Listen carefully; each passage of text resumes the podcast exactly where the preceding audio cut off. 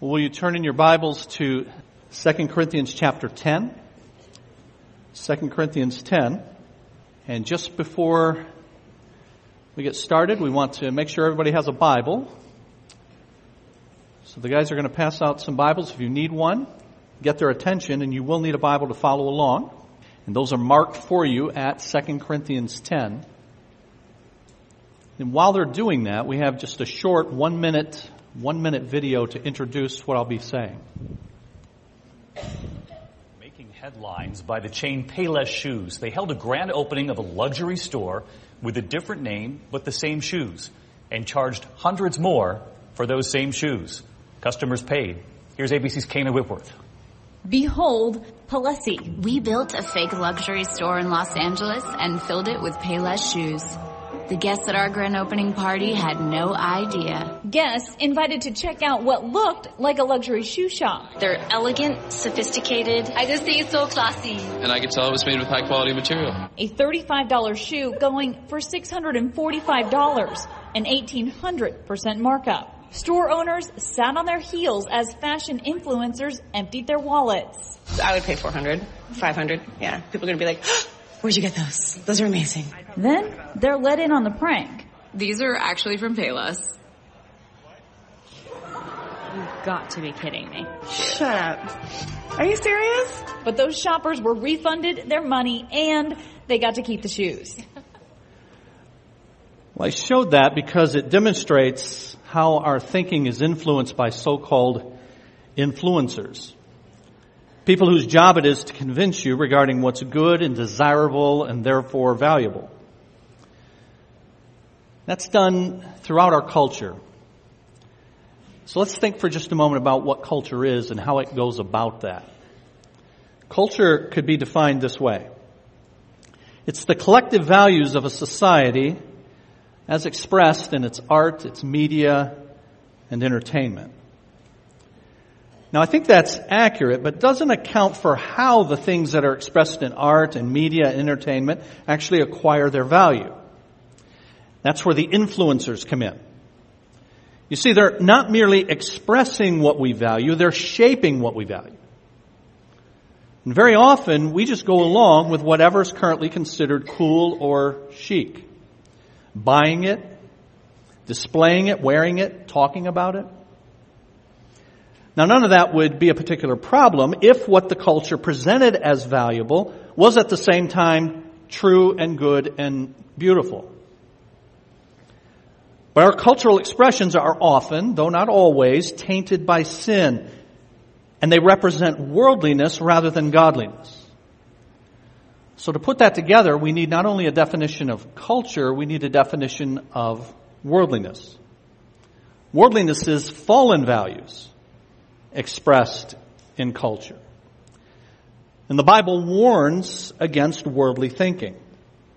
Famously in Romans 12, do not conform to the pattern of this world, but be transformed by the renewing of your mind. The Bible emphasizes that our thinking will determine everything else about us. Proverbs 23 says, as a man thinks within himself, so is. So important is this issue of how we think, then we're told to protect our minds. Above all else, guard your heart, for it is the wellspring of life. And in the Bible, the heart is the control center of the person's thinking and choosing and feeling. In the book Thinking, Loving, Doing, a call to glorify God with heart and mind, the author says, whatever gets your mind gets you. So one of the most important things we need to learn is how to guard, strengthen, and renew our minds because the battle against sin always starts in the mind. Our thinking will be either godly or worldly. And it'll influence how we view everything and everyone. Now today, in our second to the last message in our series, What's God Got to Do with It? We're going to look at what God has to do with what we think. In particular, what He has to do with what we think about other people. Next week, we'll see what God has to do with what we think about ourselves. But scripture says this. that we should regard no one from a worldly point of view. But in order for our minds to be reshaped so that we see people accurately as God sees them, we have to do what 2 Corinthians 10, to which I've asked you to turn, and verse 5 says. That last phrase in verse 5 says, We take captive every thought to make it obedient to Christ. Let's ask God to help us as we endeavor to do that. Father, thank you now for this Lord's Day and this time in our worship of you. We thank you that we've been able to sing joyous songs of praise to you. We thank you that we've been able to, to give back to you as you have first given to us. Now, Lord, we're looking into sacred scripture and help us to give it the attention that it deserves then. Help us to approach it with open hearts and with clear and attentive minds. Use what your word says for the purpose for which you gave it, to change your people into your image. It's in Jesus' name we pray. Amen.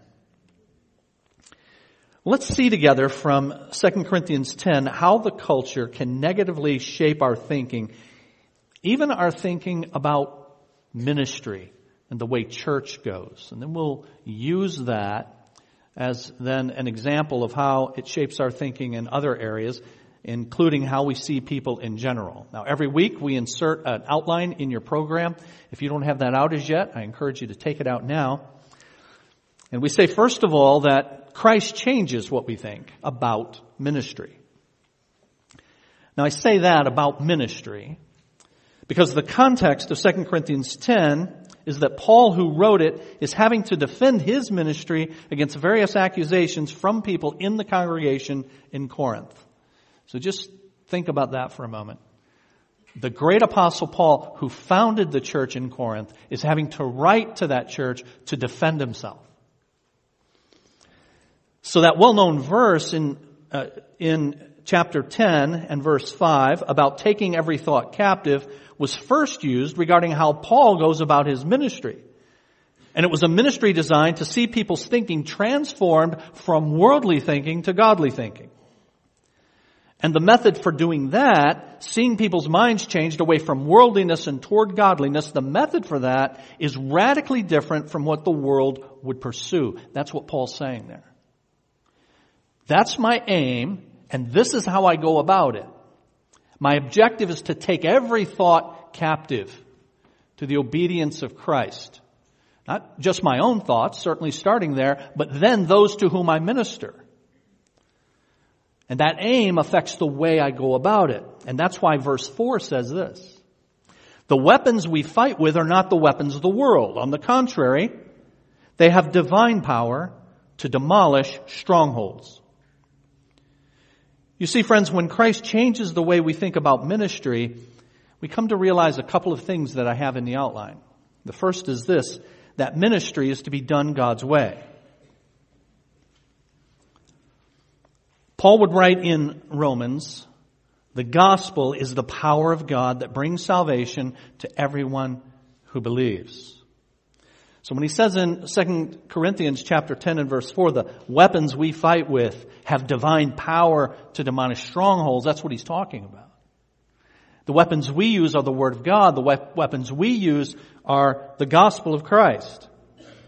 The same Paul who wrote that in Romans had earlier written to the same church in 1 Corinthians, saying, Christ sent me to preach the gospel not with wisdom and eloquence, lest the cross of Christ be emptied of its power. You see, for Paul, using man-made techniques and ingenuity detracted from the glory of God. And so he said in that first letter to the church in Corinth, my message and my preaching were not with wise and persuasive words, but with a demonstration again of the Spirit's power so that your faith might not rest on human wisdom, but on God's power.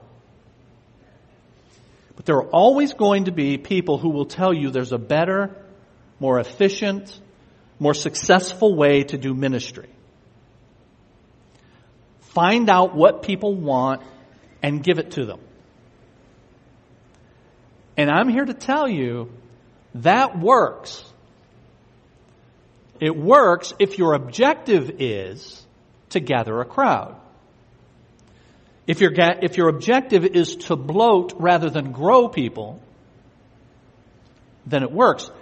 But if your objective is to bring glory to God and to demonstrate that it's His power that transforms people, it not only doesn't work, it's entirely antithetical to it. We have churches all over America who have succumbed to using worldly methods to supposedly do God's work. It's been a temptation going all the way back 2,000 years ago. In our country, it really, uh, it really got revved up in the late 70s with a church just outside of Chicago. Some of you are familiar with Willow Creek Community Church in South Barrington, Illinois. And in the late 70s, uh, Bill Hybels, who founded that church, founded it this way by his own testimony. He did a market survey of the community. And he asked them, why don't you go to church? and they said things like, the sermons are too long. All right, check. Shorter sermons. The music's too old. Check. We'll give you the kind of music you want. It's boring. Check. We'll make it entertaining. Took all of that, put it together, put a service together based upon the desires now, mind you, of the world. And the result was a megachurch. And not just a megachurch in South Barrington, but now you have several thousand churches that are part of the Willow Creek Association, some in our areas, just, area just within a few miles of us, that grow very large by following a marketing strategy approach. One of the accusations made against Paul was that he did not speak like the professionals who were highly regarded in that culture. And so, if you were doing a marketing survey in the time of Paul, the survey would say, what do we want? We want people who speak in the way that the Greek rhetoricians do. But Paul didn't do that. Verse 10 of chapter 10. Some say his letters are weighty and forceful, but in person he's unimpressive and his speaking amounts to nothing. So he's tough when he's behind a keyboard, or in his case, you know, behind a, a quill or a pen. But when he's face to face, not so much. He's meek and mild. And his oratory doesn't compare to the rhetoricians who are our heroes. Now, friends, understand Paul was very educated and he had the ability to hold his own with anyone. The question for Paul was not ability, but philosophy. Paul's philosophy of ministry was not centered on him and his techniques, but on the power of the gospel to change people, and he did not want to obscure that by drawing people to himself. When verse 4 speaks of demolishing strongholds, it's referring to a classic form of warfare in the ancient world. A prosperous city would not only build a stout wall for its security, but somewhere inside the wall it might also build a stronghold. That is, a massively fortified tower that could be defended by relatively few, few soldiers. So even if the walls of the city were breached by the enemy, the defending forces could retreat to the stronghold and make a final defense there. Once the stronghold was taken, though, the battle was over. And so we, Paul says, demolish the last stakeout for sin. But we demolish it not with the weapons of the world. Verse 5 says we demolish arguments and every pretension that sets itself up against the knowledge of God. We demolish these strongholds and here's how we do it. The book of Proverbs said one who is wise can go up against the city of the mighty and pull down the stronghold in which they trust. How do we do it? Verse 5, we demolish arguments. The word translated arguments refers to thoughts or plans. We demolish thoughts, the plans of those who don't know Christ. So when it speaks of arguments, it's not saying he always wins the debate, but rather the gospel destroys the way people think. It demolishes their sinful thought patterns. the mental structures by which they live their lives in rebellion against God. The spiritual weapons Paul uses have God's divine power to tear down every pretension that sets itself up against the knowledge of God. Christ changes the way we think about everything, including in 2 Corinthians 10, how we think about ministry. We come to realize that it's to be done God's way. And, in the outline, that it's to be done for God. In contrast to his opponents, Paul demonstrated a humility that was due to his utter dependence on God, not his own prowess. So in verse 17 of chapter 10, he quotes the prophet Jeremiah saying, let the one who boasts boast in the Lord. So the boasting will not be about my church, if you're Paul, or if you're one following Paul's example.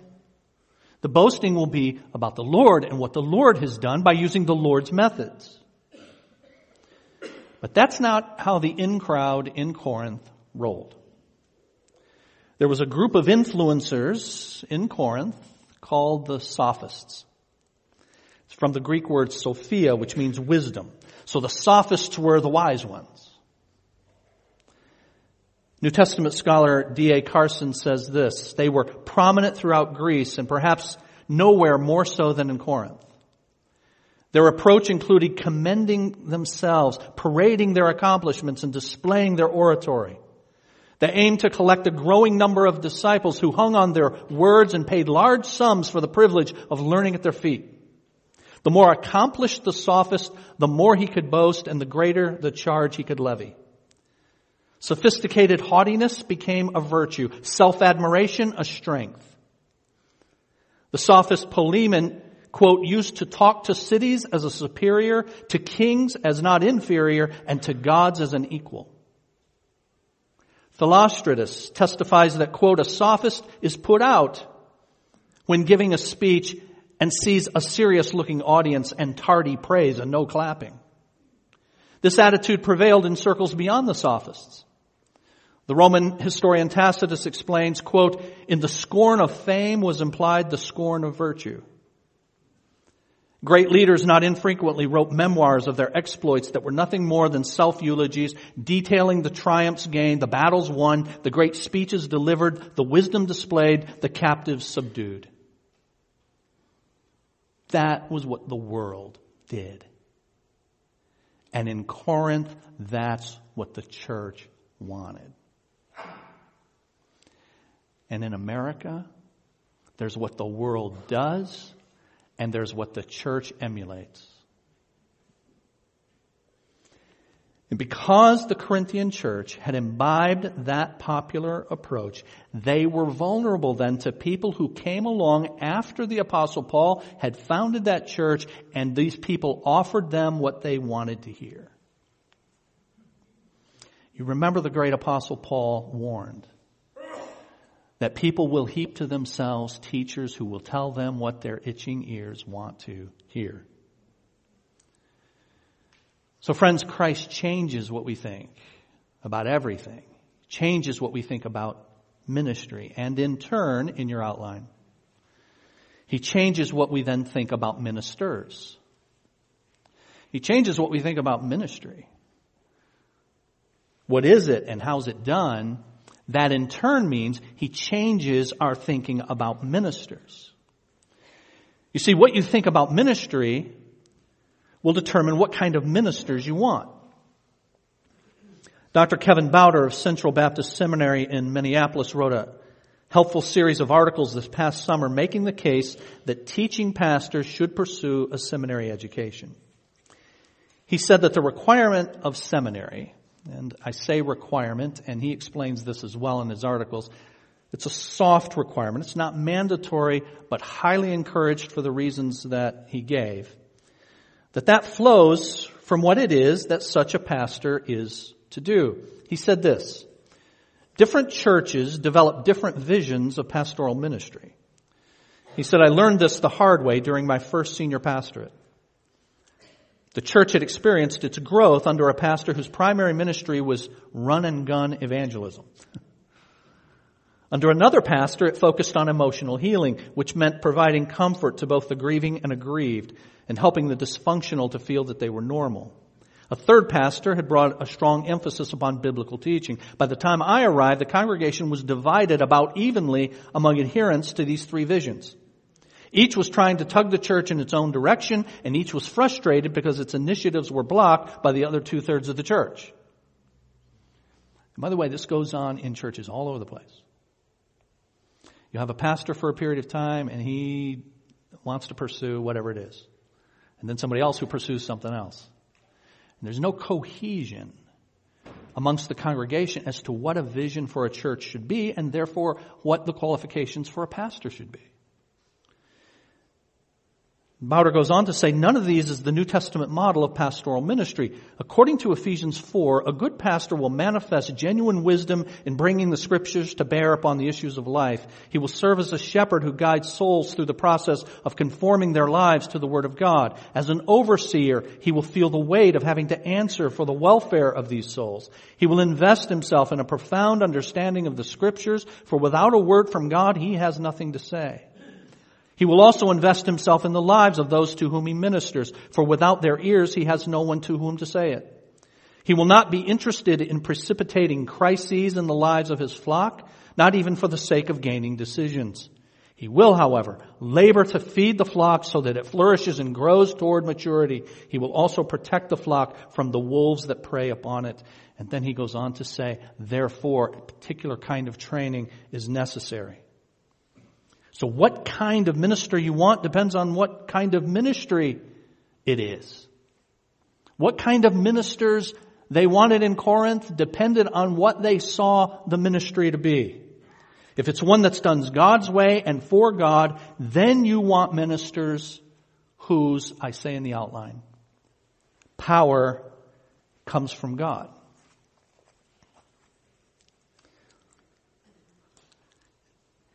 It doesn't come, the effectiveness does not come from a gimmicky, a gimmicky look, a gimmicky anything. Humor, being a stand-up comedian, a slick presentation. It doesn't come from going out of your way to show that you're hip, that you're cool, that you're with it. It comes from delivering the Bible accurately in a way that people can understand and applying it to their lives. Because the power is not in the preacher, it's in the Word of God. Christ changes our thinking about ministers. Their power comes from God, their effectiveness comes from God. Secondly, their reward comes from God. The sophists not only boasted in their oratory, but also in their remuneration. They demanded pay, and they made sure everyone understood that they were well worth every bit of it. Now, Paul had his needs met by tent making. Many of you know that he worked to make tents often, but also by the offerings of God's people from the churches that Paul helped found. While he was in Corinth, the Bible says this, when Silas and Timothy came from Macedonia, Paul devoted himself exclusively to preaching, testifying to the Jews that Jesus was the Messiah. So it appears that Silas and Timothy brought offerings from the Macedonian churches that supplied for Paul's needs, and therefore while he was in Corinth, he was able to devote himself entirely to this preaching. He could have accepted pay, but at least at this point, he didn't need it from the church in Corinth. He actually says in 1 Corinthians chapter 9 that it is perfectly proper for pastors to receive pay for their, their work, but he didn't need it here. But it opened him to the charge that he was inferior. The fact that he didn't accept money became a problem. Can you believe that? Chapter 11 and verse 5. Take a look at chapter 11 and verse 5. He says this, I do not think that I am in the least inferior to those super apostles. These are people who have come into the church and they have said that we are more qualified to lead you than Paul. But Paul says, I'm not inferior to them. I may indeed be untrained as a speaker, and again, he was very well educated, but not in Greek rhetoric. I may indeed be untrained that way, but I do have knowledge. We have made this perfectly clear to you in every way. Was it a sin for me to lower myself in order to elevate you by preaching the gospel to you free of charge? I robbed other churches by receiving support from them so as to serve you. And when I was with you and needed something, I was not a burden to anyone, for the brothers who came from Macedonia supplied what I needed. I have kept myself from being a burden to you in any way, and I will continue to do so. So Carson says on the one hand, Paul is charged with the sin of refusing to receive financial help from the Corinthians, who felt slighted because of this policy, and they questioned Paul's credentials as a result. Surely the Corinthians reasoned a great apostle, a truly significant teacher would charge in proportion to his worth. So if Paul not only refuses to charge but turns down every offer, it must be that he's a counterfeit. What kind of warped thinking? But see, Paul understood and Paul modeled that true ministers are not in it for themselves and they're certainly not in it for money. So Christ changes the way we think about ministry and about ministers, their powers from God, their reward from God, and their calling comes from God. That is, what qualifies them is not that they have some personal impressiveness but rather their God developed character, their devotion to Him, their devotion to His Word and to His people. See, friends, it's very tempting for our churches to absorb definitions of leadership that are based on worldly values. I saw this article some years ago that makes that point in a slightly humorous way. It's in a memorandum form, and it's a memorandum to Jesus of Nazareth written from Palestine Management Consultants. Thank you for submitting the resumes of the 12 men you have picked for management positions in your new organization. All of them have now taken our battery of tests, and we have not only run the results through our computer, but also arranged personal interviews for each of them with our psychologist and vocational aptitude consultant. The profiles of all tests are included, and you'll want to study them carefully. As part of our service, we will make some general comments. These are given as a result of staff consultations and come without any additional fee. It is the staff opinion that most of your nominees are lacking in background, education, and vocational aptitude for the type of enterprise you're undertaking. They do not have the team concept. We recommend you continue your search. Peter is emotionally unstable and given to fits of temper. Andrew has absolutely no qualities of leadership. The brothers James and John place personal interest above company loyalty. Thomas has a skeptical attitude that would tend to undermine morale. It's our duty to tell you that Matthew has been blacklisted by the Greater Jerusalem Better Business Bureau. James, the son of Alphaeus, and Thaddeus have radical leanings and show a high score on the manic depressive scale. Only one shows great potential. Ability, resourcefulness, a business mind, meets people well, ambitious, highly motivated.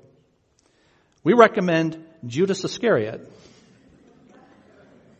as your controller and right hand man.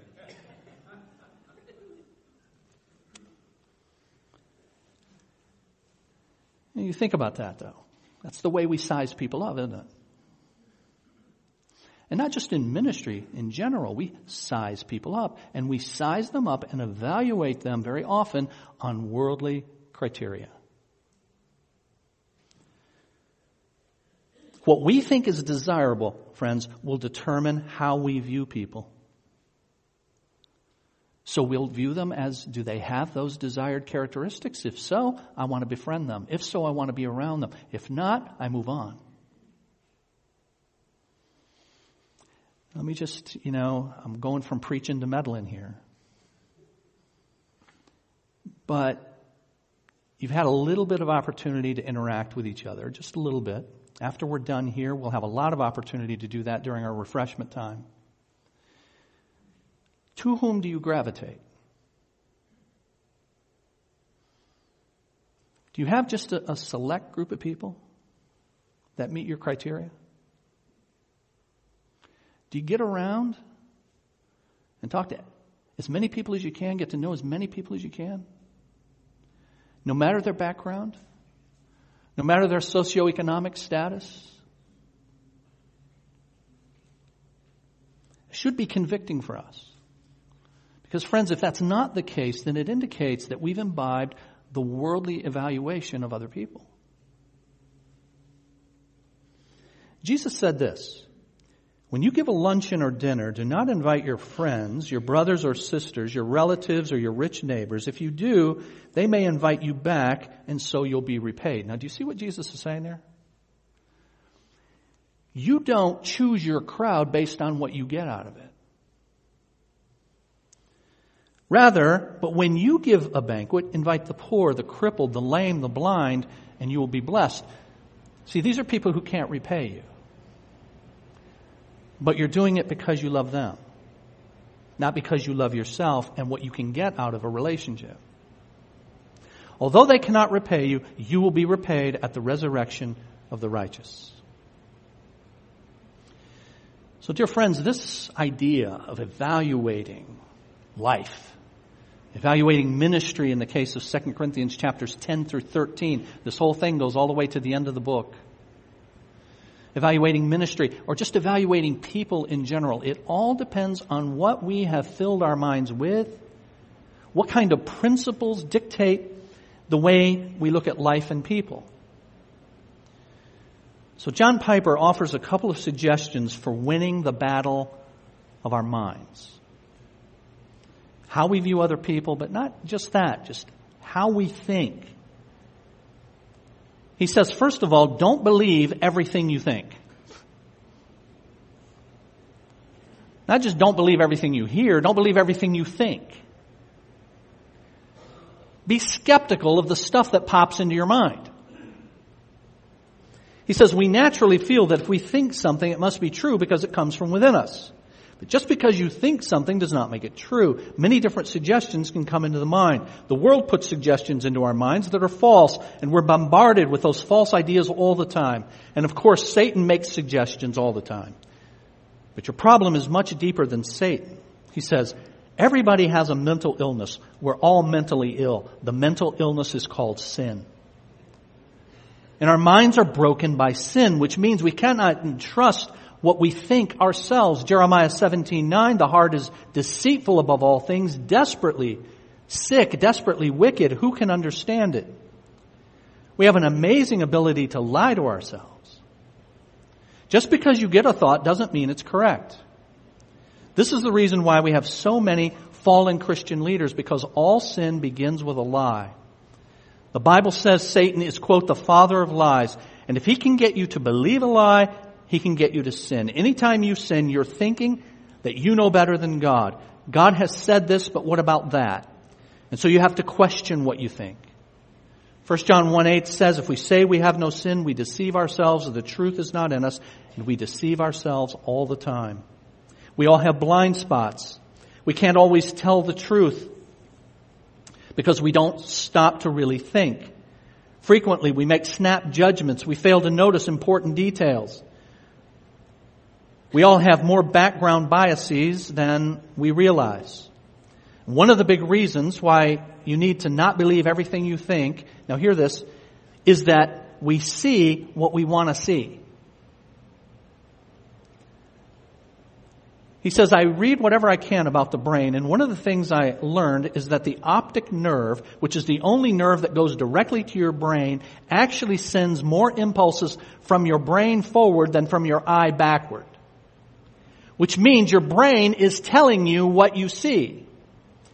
You're already preconditioned. That's why you can't put four people, you can put four people in an accident and each of them sees something different. We must remind ourselves and teach others not to believe everything we think. Be skeptical of whether or not you're truly a reliable guide. But you know who is an absolutely reliable guide? Our God and His Word. And if your mind is shaped by His Word, it will train and discipline your thinking. So Piper suggests don't believe everything you think. And then he says this lastly that you guard your mind from garbage. garbage in, garbage out. Guard your mind from garbage.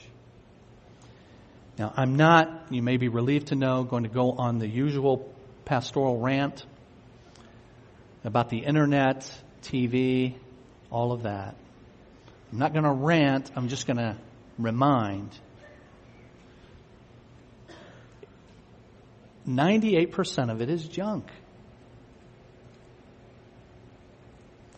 And it's not healthy for your mind. And you don't need it. And you've got more important things to feast your mind upon. So friends, guard your mind from garbage and guarding your mind from garbage begins with getting rid of the garbage that you use your discretionary time to take in. And that garbage, yes, is in what we see. Yes, on TV, on the internet. It's in what we listen to. Think about the music that you listen to. Think about what it says. Is it godly? Is it Philippians chapter 4 and verse 8? It gives a list of virtuous things if there be any things that are excellent, if there be any things that are beautiful, any things that are praiseworthy. Gives a long list and think on these kinds of things. So get the garbage out. That means uh, guard your mind from the garbage. Get the garbage out of your presence and then replace that with godly thinking. And the best way to do that is to saturate yourself with the Word of God. Reading the Word of God every day. Taking advantage of every opportunity you have to study and learn the Word of God. Times like this, midweek. Discussing application of the Word of God in our community groups. And all of this, I submit to you, friends, is because of our take home truth. Christ changes how we evaluate really everything, but in this case, how we evaluate others. Let's ask ourselves honestly whether we evaluate others, whether it be ministry, whether it be people that we interact with, has our evaluation of those people come from the world or from God's Word? Let's bow now and ask God to help us. Our Father, we thank you again for gathering us. And thank you, Lord, for instructing us in your word about our frailty, about our sinfulness, about our vulnerability, to absorbing what the world offers, to allowing our minds to be shaped by what the world tells us, by what the world presents, and then we mimic that. Lord, help us as your people to truly be holy people, set apart people. And that setting apart begins with a renewed mind. So thank you, Lord God, for your Holy Spirit that chides us when we sin, so that when we think about these issues and whether or not what we allow into our minds and, and our ears, and what we see, whether or not that's pleasing to you, Lord, we're convicted when it's not. I ask you to help me, help my brothers and sisters. Help us to see the seriousness of this issue. You tell us above all else, guard your heart. And so, Lord, help us to take that seriously. This week, may we get rid of those things that are superfluous. They're, they're, they're not helpful to us. They may not be particularly harmful. They're just a waste of time. And certainly, Lord, help us to get rid of those things that are displeasing to you so that we can use the time that we have to grow in you, to have minds that are shaped by you, and therefore we live for you. We ask you to do this and we will give you the glory. We praise, pray this in the name of Jesus. Amen.